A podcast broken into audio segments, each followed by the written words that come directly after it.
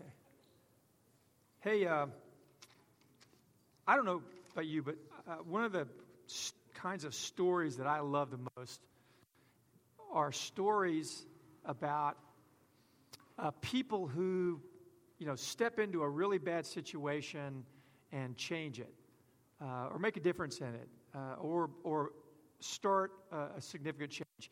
I don't know how many of you guys, how many of you, you, you might have read the book in school, To Kill a Mockingbird. Okay, hold your hand. Anybody see the movie? Okay, probably more people saw the movie. It's always easier to see the movie. Uh, but the, the, the, to, kill, to Kill a Mockingbird is one of those stories. The reason why it, it's so well loved is the, the story is about a man, uh, an attorney, and this in this southern town that was full of racism and injustice, uh, this one man, Atticus Finch, uh, his life and the impact he had is told through the eyes of, of his daughter, Scout. And in the story, uh, there's all kinds of things going around, but there, there's kind of a climactic moment in the story where an African American man named Tom Robinson is falsely accused of rape by a, a girl and, and her father. And, you know, the whole town is, gets behind this, this false accusation, and there's a trial. And it's, it, this trial is just, is just amazingly interlocked with the, the whole cultural scene and all these dramas, you know, they, they kind of come together in the trial. And Atticus Finch, all through the movie, he is this voice uh, for truth and for love, uh, for, for listening, for all kinds of virtues, which you know, weren't in, in plentiful supply at that time. But at the end of the movie, it, it's just this you, you come away from the movie just feeling like, wow, I have hope. And it, and it wasn't like, you know, racism in the South just went poof, uh, you know, when everyone read To Kill a Mockingbird or, or anything since then. But what, what it does is those kinds of stories, they are the, they're the, the, the, the echo, they're the reflection, they're the shadow of what Jesus does. He comes into terribly wrong situations and he transforms them.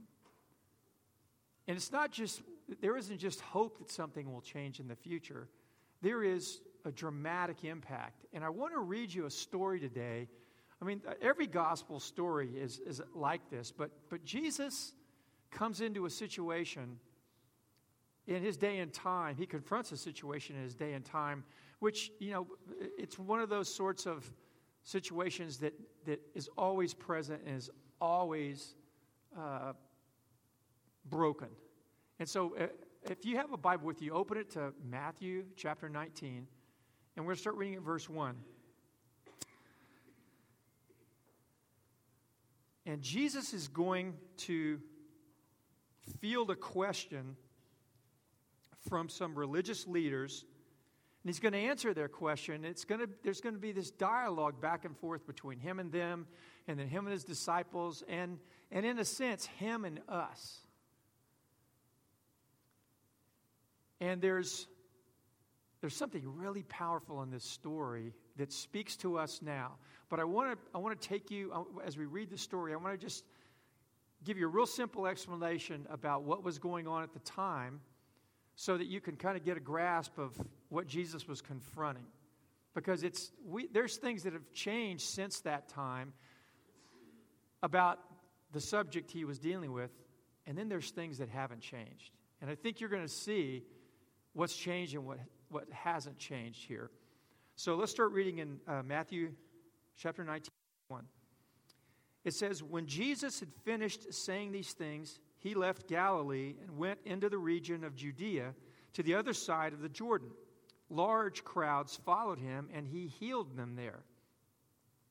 Some Pharisees came to him to test him. Now, I want to stop there for a second. There's two things I just want you to keep this in mind as we read this. Because this just sounds like the introduction story. Once upon a time, there was. But the two things that, that this story starts with and then end with, you have to keep in mind Jesus is on this healing mission. He is healing people everywhere. And the Pharisees, these religious leaders, they represent, uh, in, one sense, they represent the Jewish culture in many respects. Now, the, the Jewish culture wasn't monolithic, it wasn't just, you know, everybody was just like these people. But they spoke for the voice of their culture about family. That's what we're going to look at here family. They spoke the viewpoint that everybody had, except for the people who were Jews in name only and weren't really a part, and that was a whole other thing. But they looked at family in an interestingly similar way to these, these religious leaders, the Pharisees. And the Pharisees were coming to test Jesus because they had already heard Jesus talk about family in a way that clashed with their view. Okay? And they were coming to test him. And what you're going to see in this is when we try to test Jesus, it always backfires on us. And this isn't one of those moments where we go, oh, he got him, you know, kind of thing. You're not supposed to think that way because you're going to you're going to hear your voice. We're all going to hear our voice in the voice of these religious leaders. Because their view of family and our view of family and marriage is the same. It may take a second to see that, but Jesus was coming and he was saying, This isn't working. This doesn't work the way God wanted this to work, and it's causing tremendous pain. And I want to come and heal that. But a lot of times when the Lord wants to come and bring healing into our lives, we push back. And, and the pushback looks different from person to person and from situation to situation. So I, I know it's hard sometimes when you hear the word Pharisee, because I always say this everybody wants to boo and hiss. But the Pharisees really oftentimes represent us. And so you have to keep that in mind as we're reading this. So back to the story. The large crowds are following, and the Pharisees come to test him. And they asked, is it lawful for a man to divorce his wife for any and every reason? So here's Jesus' answer. Haven't you read? He replied. And of course they'd read it, but they'd read it and they hadn't gotten it. Haven't you read that at the beginning the Creator made them male and female and said, For this reason, and keep hold that phrase in mind, for this reason, because Jesus doesn't say it, but they all knew it. For this reason, a man will leave his father and mother and be united to his wife, and the two will become one flesh. So they are no longer two, but one. Therefore, what God has joined together, let no one separate. Now, they didn't exactly buy this. Even though they, they read what Jesus read, they hadn't read it and heard it. Because our culture, the, the, the, the world we live in, puts lenses on us through which we see and hear God's truth. And sometimes those lenses filter out things. Just like you go outside and you can buy sunglasses that filter out UV rays, like put sunscreen on, it filters out the UV rays so you don't get uh, skin damage. Our culture can put lenses on us that filter out the impact of of things that are staring us in the face. So the, these, these religious leaders, they didn't like Jesus' answer. So they said, Why then, they asked, did Moses command that a man give his wife a certificate of divorce and send her away? Jesus replied, Moses permitted you to divorce your wives because your hearts were hard. Hold on to that. This is, this is the big problem. When we think about family and marriage, it's hard hearts are at the root of the problems and the pain that we see. He says, But it wasn't this way from the beginning. I tell you that anyone who divorces his wife except for marital unfaithfulness and marries another woman commits adultery. The disciples said to him, I think they grabbed their heads and said, If this is the situation between a husband and a wife, it's better not to marry. What? They're going, What? A lot of couples are laughing here. Okay. Jesus replied, Not everyone can accept this word, but only those to whom it's been given. For some are eunuchs. He's talking about single people. And he says some, some single people were born that way. They're not going to get married. Others were made that way by people. Some, some people renounce marriage because of the kingdom. The one who can accept this should accept it. And I'm going to tag on these next three verses because it, it, it closes this. Then little children were brought to Jesus for him to place his hands on them and pray for them. But the disciples rebuked those that brought them. In other words, the word rebuke, it doesn't just mean uh, like people think when you're casting out demons, you're supposed to say, I rebuke you, right? No. to, to rebuke is to stop. So you're supposed to say, demons, stop it and leave. You don't, I rebuke you. They, they go, what does that mean? he's telling the disciples, the disciples are going, stop bringing these children to Jesus. And in other accounts of this, Jesus, he rebukes them and says, stop telling them to stop coming to me. But there's this picture that's the end of this story, which is a picture of something that God's doing and wanting to do that, that bookends this story. So again, disciples rebuked those who brought them. Jesus said, Let the little children come to me and don't hinder them, for the kingdom of heaven belongs to such as these. When he placed his hands on them, he went from there. So they were blessing the little children. Now, I want to tell you something. You know, a lot of us have learned this from listening to the Bible Project. The whole Bible is a unified whole, it's a unified narrative that points to Jesus. And all through the Bible, stuff later on in the story references stuff that happened at the beginning words, people, motifs, themes. And if you read Genesis 1, it says God made men and women and He blessed them. He blessed the little children, Adam and Eve. And then He gave them a purpose. And then they went, it all went sideways. And I want to tell you for a second what was going on in the first century. Uh, years ago, I read uh, a book by Rodney Stark uh, called The Rise of Christianity, and he's a sociologist. Uh, he used to teach at uh, University of Washington. Now he's at Baylor. And here's what he said, just to, to give you just a quick glimpse about the world that Jesus lived in. What was family and marriage like then? Because this is the context Jesus is speaking into. This, the Pharisees are speaking for that world. And we don't always know what that world was like and why Jesus was addressing it and challenging it. But here's what he said. Uh, Rodney Stark says In the Greco Roman pagan world, legal marriage was reserved for citizens. And while a wife shared her husband's station as the mother of his children, she and their children were his. He owned them. Whereas wives were prohibited from committing adultery, no obligation to sexual fidelity existed for husbands. Prepubescent girls were often forced to marry older men, and husbands could compel their pregnant wives to have abortions, which in the ancient world almost always was a death sentence for young mothers.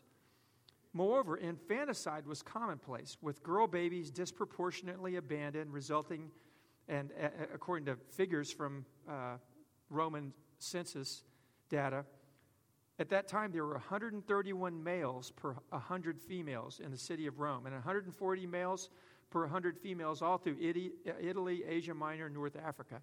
So, what he was saying was that men were privileged in, in marriage. And men could, if literally, and this is part of what the Jewish rabbis were debating, was uh, there were two schools of, of thought and two schools of interpretation, uh, in broad schools, uh, Shammai and Hillel, were ancient rabbis. And one of them said, uh, divorce should be really rare. And the other one said, no, uh, marriage is a mess. People should, you know how, how messy it gets. People should be able to get divorced for just any and every reason. And so Jesus was confronting this. Now, you may think, well, that, that sounds like the biblical issue. Now, Jesus said it wasn't. But he did say something about there's exceptions for divorce. Now, when we talk about divorce, some of you have been divorced. Don't hear this and, and allow shame to, to close your ears to hear what Jesus is saying. Because you know divorce is not the unpardonable sin any more than any other sin is. But it's hard, you know, a, a lot of times to talk about this subject, even though it's a big subject in the Bible, because we feel bad about things. And that's part of what Jesus is trying to get to with them is he wants there to be a blessing on our lives and he wants us to be able to be free of the shadow of divorce not because nobody ever gets divorced but because we start recognizing the dynamics that are at work that break up families. And at the root of that is hardness of heart. And he wants us to see that, that he has an answer for that. But you know to, so to speak, to experience the healing that he's bringing, there's something we have to embrace. When he said at the end, when the disciples said, if this, if this, what you, your view of marriage is what it's really supposed to be like, why would we even get married? Because, you know, they, they'd seen so many uh, marriages break up. It, it was just more common than people staying together, just like it is today. But Jesus said, if you can accept this, and he used this word several times in that paragraph, and he wasn't just talking about you can accept the idea that, that, that you can be happy being single, which you can. But what he was saying, he was, he was using this phrase, if you can accept it, and the Greek word really means, and it's this beautiful word, it means to make room in your heart. To make room in your heart for Jesus' view of things and that He can heal us so we can move towards that view and that, that view becoming the reality in the world and in our lives. So let's go back for a second. Think of, for a second, back to the Greco Roman world. Think of the pain that that view of marriage and that practice of marriage, that view of family caused. Think of the pain. And people just lived with it. They just live with the unrelenting pain of brokenness in family and in marriage and all the consequences of it that went from generation to generation to generation to generation. And it keeps compounding, doesn't it? And what happens when you have a, emotional pain is you act out in, in, in ways that's, that often can become self destructive. People who are hurting do all kinds of things to hurt themselves and hurt others. And then when someone who's hurt hurts you, you pass the hurt along. And there's just these ripples of pain. And, and, Jesus is looking at the crowds, and he would look at the crowds, he would look at us, and, and he would feel compassion on us because he could see on people's faces the pain that they carried. He could see in their posture. He could see in the way that they just they, they, they stood their body language with other people around them. He could see what sin does. Sin causes pain, and then pain causes more pain and more pain, and then pain begins to disintegrate.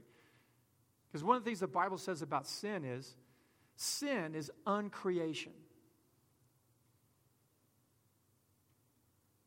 Righteousness and love brings life. Sin uncreates.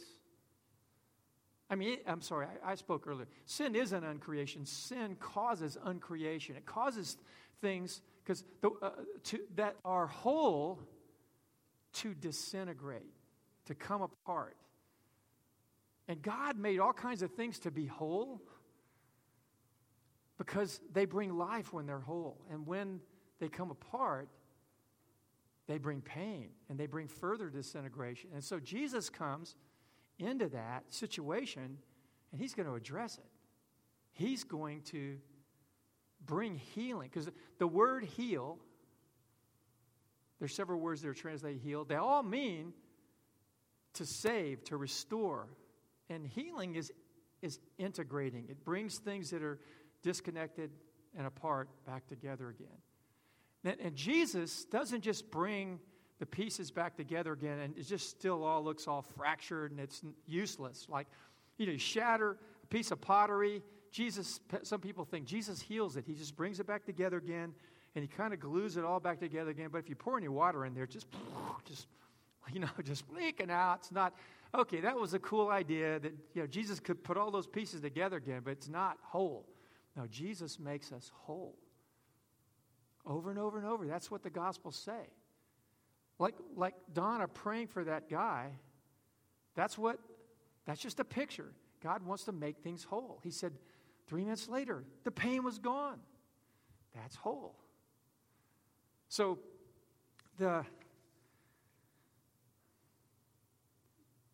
Jesus challenged this view and said, Guys, men, this is not God's way. God's way is that men, men and women are treated with equal dignity and they have equal rights. And that men begin to love their wives the way they love themselves. And you know, you've read, if you've read Ephesians, Paul talks about that. And and he takes that, the idea of what husbands and wives are supposed to be, and he says it's like Jesus in the church and how Jesus gave his life for us. And so he's saying to all the men who had all the power, use your power to show love to your wife and to all women and to everybody that's weaker, including your children. Don't just use your wife as some, you know, uh, in their culture, your wife was arm candy. That you see a, a lot of powerful uh, men who will uh, marry someone who's younger to make them look good. What on earth is that about? How degrading for that person that they feel like that's my option. And see, in that world at that time, when you divorced a woman, because women didn't have the rights and opportunities, what started what would what would women face? Poverty? Prostitution? They become slaves. They were slaves, but they were slaves with the family. Now, they don't have any of that. What did their kids feel like? What did that say to the children? What kind of culture did that perpetuate? It was bad. Do you understand? That's why Jesus came in and he challenged it. And so, yay, Jesus, right? That's why we follow him, right? Yay, Jesus. When I read that, that's what I thought. Yay, Jesus. Jesus is my hero. But what does that have to say to us? Because that's the point. That's what we have to get down to. This is where healing and testing come in again. Because he wants to come and heal us. Because whether you can see it or not, Jesus' view of what marriage and family are supposed to be is really different than what ours is now in America and our culture. It is. And it is, it is different than what the church is, the, the culture of the church. Uh, I marry people all the time. And when we're, you know, we get to the point where we, I'm doing premarital conversations with them, and they want to talk about, they want to talk about their vows. And they want to, you know, honestly, if, if, any, if, any of you, if this is about you, I'm not thinking of anybody in our church. I'm thinking of a young couple recently that, uh, in the last couple of years that I married, that doesn't go to our church. So don't think this is about you. But it, but if this if this fits you, you should feel humbled by what I'm about to say. and they come back with, I, I go, okay, here's some vows. You know, like this is what people for generations have used. And they look at the vows, they go, okay, cool. And they come back and they, we kind of tweak them a little bit. And so part of your vows are uh, there are these hardcore vows are, are serious. They're serious commitments. You understand? For better or worse, for richer or poorer, in sickness and health, till death do us part. Come on, man. and they'll come back, they'll look at those and they come back and they rewrite them and go, I promise to go on long walks in the park with you. You know, I promise to have a date night every week. You know, I promise to scratch your back where you can't reach. You know, and I just think, man, that's not going to make it through six months. If that's your level of commitment, just don't do it. Because that's what Jesus said, wasn't it? He said, This is a big thing. And what Jesus was saying was, there's always two views of marriage in the world. And I'm not overgeneralizing. I can, I'm not going to spend a lot of time trying to make, take, make this into a fine point. But there's two views of marriage in the world. There's, there's the view, I'm even going to be more specific in here in a second. There's a covenant view of marriage, which was G- what Jesus is talking about, that has a, a, a purpose that Jesus said, for this reason, you get married. And then there's the companionship view. And the covenant view is very specific. The companionship view just covers every kind of ground you could think of. And so Jesus says, this covenant view is what you're made for.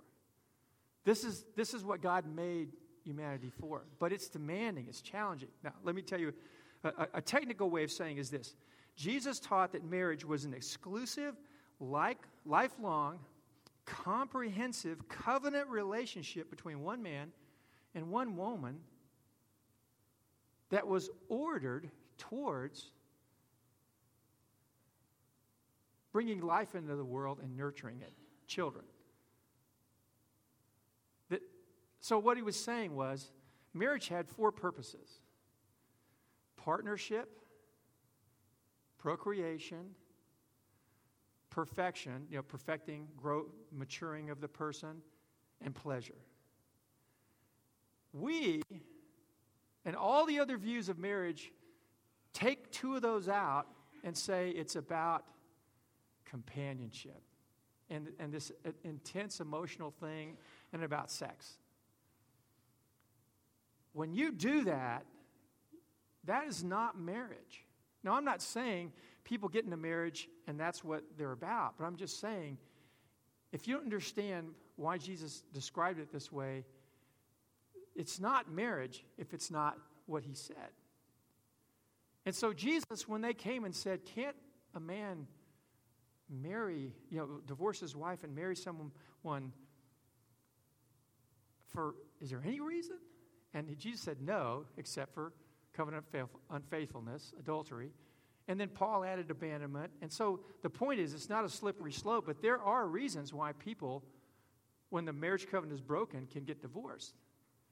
But what it's not supposed to be is a relationship of convenience, consumer convenience, that when we tire with each other, tire of each other, we just move on.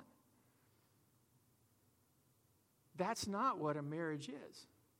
So, Rodney, Rodney Clark said that uh, with the arrival of Christianity, the status of women within marriage began to change as obligations were placed on husbands.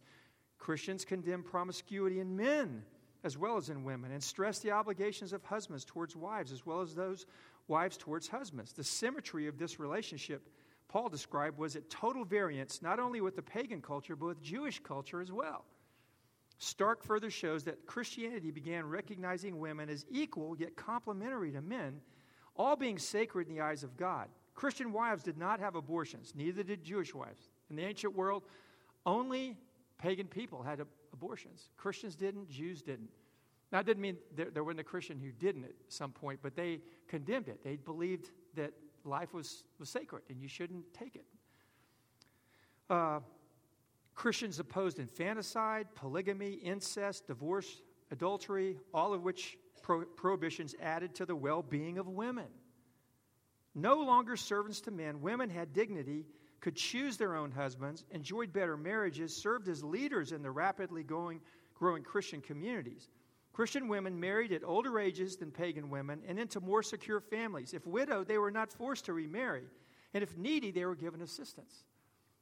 Jesus, the Jesus movement brought a revolution in their culture. He changed it. And he said, This is not just for men. And it's not just for pleasure. Because what you could say is, well, what if whoever and I want to marry, we just want to be companions and just have sex? Um, and if we, we both agree, we can have sex outside marriage with other partners. Because polyamory is, is, a serious, is being seriously discussed and practiced all over America right now, if you don't know that. Obergefell said marriage is now whatever you mean it to be, and now it's becoming whatever people mean it to be. But that's the companionship model. And there, it, that all started 50 years ago without going to a diatribe. When the sexual revolution hit, the first thing that happened was the marriage culture was attacked and undermined by no fault divorce. And if you think that no fault divorce has been good for us, I don't know what cave you've been living in. If you think no fault divorce has been good for children, you're blind to the chaos that's in our culture right now. And we're at the point where over half the kids being born are being born to a mom, a single mom.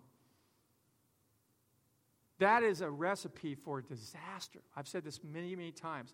Jesus was saying that in this to this culture because they were already experiencing that. So over and over and over, when you look at sexual ethics in the Bible, they flow from Genesis 1 and 2. All sexual ethics, you, you, any rule you see in the Bible that speaks to uh, uh, any kind of sexual relationship, it all falls under and flows from this idea of what marriage is and what sex is for. And here's what research says consistently this covenant form of marriage, where children grow up with their, both their biological parents in a stable home, a lifelong commitment, is better than every other form of marriage that we try. Now, I know life happens and people get stuck in situations and you have to raise kids in that, but research says kids, are, kids don't turn out as well in, in this other form of marriage that's so widely practiced now in so many different forms. They don't. It's, it's, an, it's an incontrovertible fact now. We know it. And it's not, it's, there's, there's not as much research, because it takes a while, because same sex relationships are, are, are a new thing. But all the early research is saying the same thing. They're not any better than step homes, single parent homes, polygamous homes, whatever. Every form doesn't work as well. And again, that's not to heap shame on any of us. So, I want to belabor that. So, why did Moses allow for divorce? Because their hearts were hard, and that's always our problem. The disciples, uh, oh, what about all the variations of family in the Bible? Because this is a, a, a, challenge that people often bring to me. When we start talking about this, they go, well, what? John, you know, you, you're pretty narrow minded about all. But what, doesn't love make a family? How many of you have heard that phrase before? Doesn't love make a family? Some of you are, uh, this could get you in trouble, you know, if you nod your head on this one. Uh, is there any cameras in here? Are people going to see me if I say I've heard that before? Love doesn't make a family. It doesn't. The configuration of a family is at the heart of what makes a family. Now, love needs to be a part of everything. But I want to tell you something. That's why when Jesus was asked this question, they, they could have, he didn't ask, well, that guy that divorced his wife, does he really love his new wife? Did, did he just not love his old wife? And so it's okay then. It's okay. He didn't say that. When Paul heard in the church at Corinth that there was a, a, a, a young man who is in some kind of cohabiting marriage relationship with his father's wife, he didn't say, Oh, do they love each other? It's cool if they love each other. You guys just need to be cool with that. He didn't say that. He said, This is wrong. And you need to challenge that. Now, I want to tell you something. When we're talking about this, there's three ways that we can be thinking, and you might not be thinking with me as, I, uh, uh, as I'm talking about this. A professor at Boston College said when we talk about issues related to family and, and sexual policy and things, there's public policy, there's pastoral care, and there's personal ethics. And all three are important. I'm not talking to you about public policy here. Do you understand? I'm not arguing uh, it, it, it's this point at all about we should rise up and do certain things in our society, and which might be called for in light of this. But what I'm saying in terms of personal ethics, which is where we all live, Jesus is addressing something with those people and saying, if, if, if, if you want to please God, He has a view of what family and marriage is. And Jesus says, to get, to get to the bottom line, He says, I want you to make room in your hearts for this. Make room in your hearts for this. And do, you hear what he's saying? He's, he said to them, You've got this other view in your heart, and you've hardened your heart, and you're testing me, and I'm coming to heal you of that hardened heart. But for me to heal you, you have to open your heart up to me and to what I'm teaching you. And if you do, I will come. And, and, and the only way you can do it is to reposition yourself like the little children who come to Jesus and he blesses them. He puts his hands on them and he blesses them. Do you see the picture? This little story just seemed like a throw in at the end of this story. It's just like, this is all tense and oh my gosh, you know, two people are just, they're arguing it out. And Jesus, I mean, Matthew in his wisdom just said, that's not how it is. I was there. Let me tell you. Um, I, I think I'm just going to tell you the story about the little children because it happened right in the end of it. And Jesus just, it must have been something that he put together because it, it just so spoke to all of us in that situation. But the disciples, the disciples said to Jesus, if this is the way it is, like that we get what we want and they don't, I mean, if, if, if we can't get what we want and, and, and, and they get what we want too, I don't know if I want marriage. I mean, can you imagine that, that comes out of the disciples? I want a marriage where I get what I want all the time and my wife doesn't. The disciples were saying that. They don't come off looking very good here. And then the next thing they do, the children are coming to Jesus and they're trying to push the kids away. This is us because we think our view of marriage is okay. I can be selfish. And In fact, now I've worked out a way where I can be selfish and you can be selfish. Husbands and wives can both be selfish. And when we just we wear each other out, we can move on. And Jesus is going, that damages you, and it damages other people, and it damages, if you have children, really damages your children.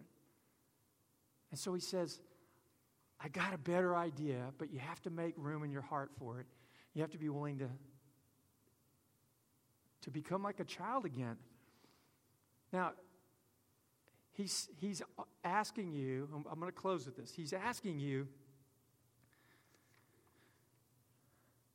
if you want a new start. He says, I can make it happen. Because I know this as, as well as anybody. Hardness of heart comes when I sin and other people sin against me. I harden my heart when I don't know what to do with how much it hurts. I become self protective and I become stubborn and I start trying to figure out how can I get what I need in a world that's not very safe in a world that clearly doesn't care about me, in a world that tells me all your hope is is to getting into a relationship where both of you agree you both are going to be selfish until it rips everything up and then you just move on. That is a disastrous idea. And you see the pain in our culture because of it. And, and in the church, these young couples come to me, and when I ask them, Do you understand what covenant is? Do you understand what you're getting into? They've bought into this companionship idea. That's what they say to me. Well, you know, we're open to the idea that this might not work out and we're going to both move on. Like, we can be in a head on car accident at 100 miles an hour, and after, you know, taking a few aspirin, we'll get right back in the car again and it'll just be okay. And, and it's like, no, no, no, no, no, it won't work like that. And so Jesus is saying, because the disciples have been hurt by their view of marriage and their parents' view of marriage and their parents' parents' parents. And it shows in how they're treating those children. And our view of marriage shows in how we treat our kids today, how hard hearted we are towards our children. You know, I read just last night, these things just pop up on my news feed, and they're like little revelations from God. A r- recent research in the UK showed that the average parent spends five hours a week face to face with their child.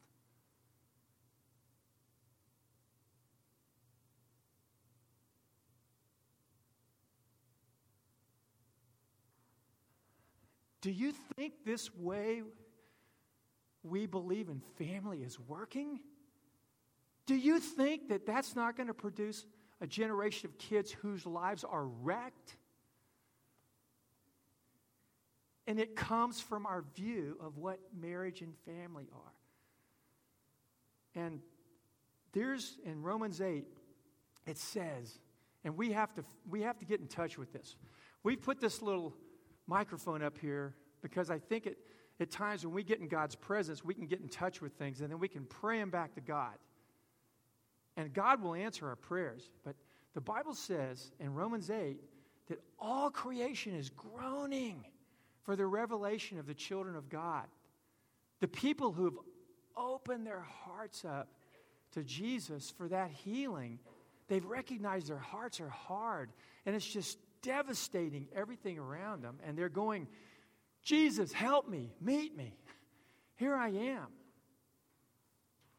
But to become like a child again means that you're letting go of, eh, eh, this is a progressive journey, that you're letting go of your defensiveness and your stubborn, I'm going to do it my way, and you're following Jesus. And when you fall, you get up again and go, I want to be open hearted like a child as a way of life. And I've, I said this to you guys over and over and over. And I'm telling you, you're going to stand before the Lord one day and you're going to hear him say, You didn't listen to John. I'm, no, no, no, I'm not, uh, that wasn't a, that wasn't a laugh line. Seriously, I know it sounded like one of my laugh lines. It's not.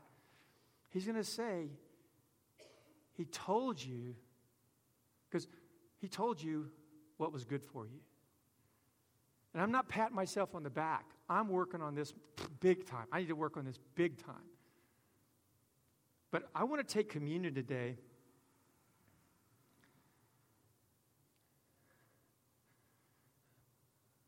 This is going to be performing a miracle not to knock the candles over.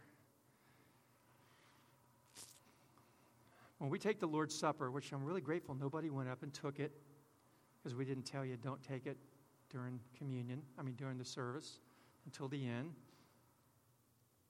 The cross says that Jesus took all the pain we've experienced and all the pain that we've caused and all the, the, the, consequences and all the judgment of God. He alone took it. And he says if we look to him on the cross, we come to him acknowledging, repenting, acknowledging our hearts are hard. We bought into an idea that's just destructive and, and, and it's just harmed so many people. And we don't want to be a part of that anymore. We want to change. We repent and believe that He begins to come to us like Adam and Eve and He blesses us and says, I want to heal you. I want to heal you. And every one of us need to experience that healing over and over and over at deeper and deeper and deeper, deeper levels. And so I don't want you to hear condemnation in this because we're all condemned. We're all a part of this. There's just nobody who's escaped it. There, if there was someone here that's been married, I, like I had a family member who was married seven times. That's the family I came from. Now, my mom and dad were one of the only couples on either sides of my parents that weren't were only married once. But my mom and dad bruised me deeply because they were broken and perfect people, and their hardness of heart and the way they related, even though they stayed married their whole life, that hurt me. And I grew up and I hurt people.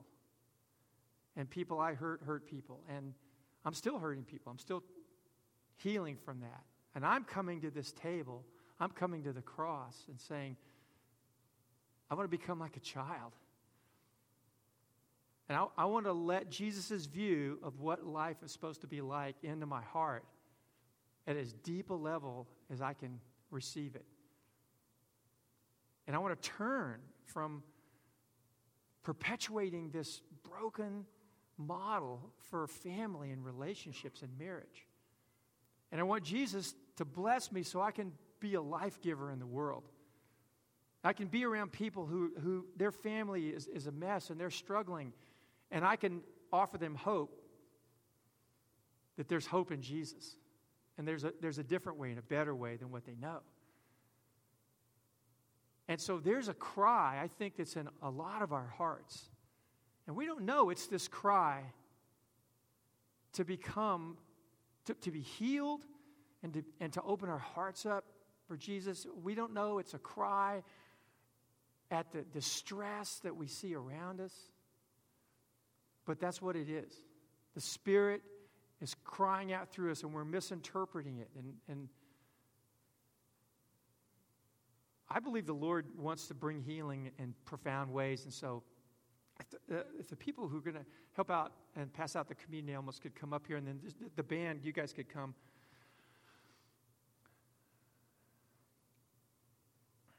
All the songs today were just prophetic without the band knowing anything about what we were going to talk about. And even though one of the songs says we're sinners, we're not sinners. We're, we're, we're forgiven child of God, but we choose to sin. And we run. And we get tangled up in lies and we hide. And we just do it because we're afraid. We're hurting, little children.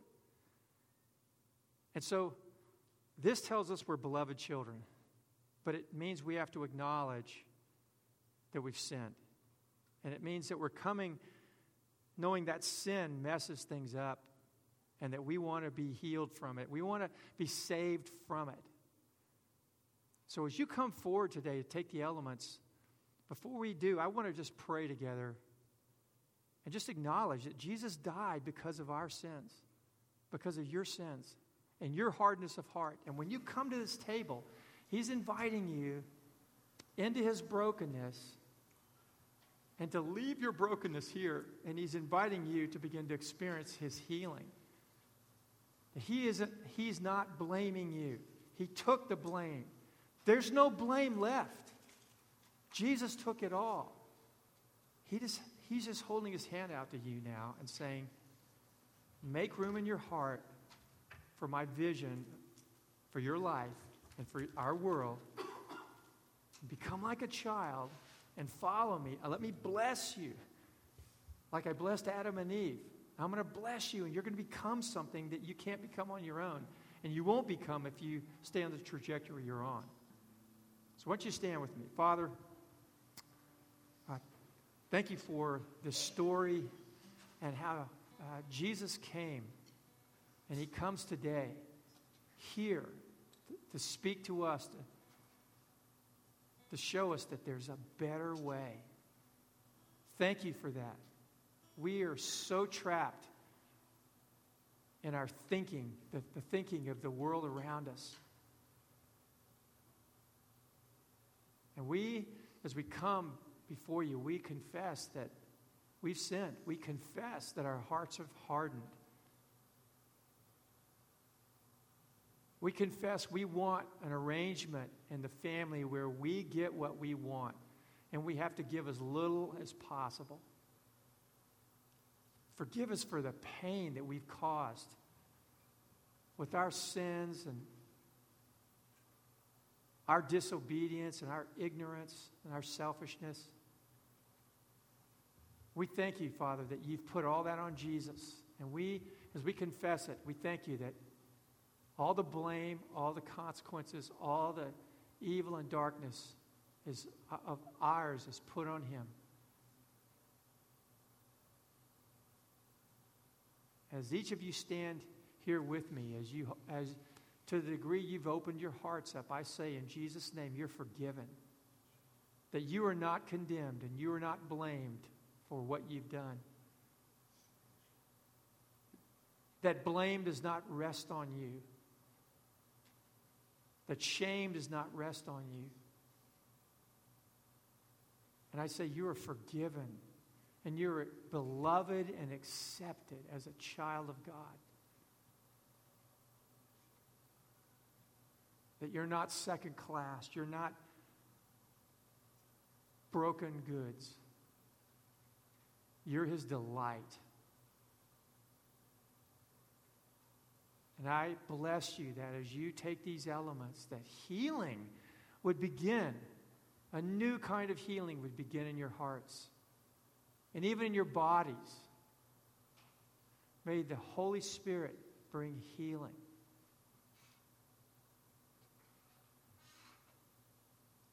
And Lord, we, as we stand here together, we just cry out to you together uh, for our nation, Lord, for the family, for marriage, for people, for singles, for everybody, Lord, that you would rescue us from this dilemma, from this disaster that we've caused. We brought it on ourselves. We ask that you just raise up your voice here in the nation and begin to send healing words, Lord. Send them through whatever means you choose. We pray that, that our community here would be a healing community where people like little children could come to you and experience your blessing and your healing and a new beginning. And we thank you for this this morning, Lord. We take your body and your blood. And we rejoice in the gift of your new life that you give us as we come to you again this morning.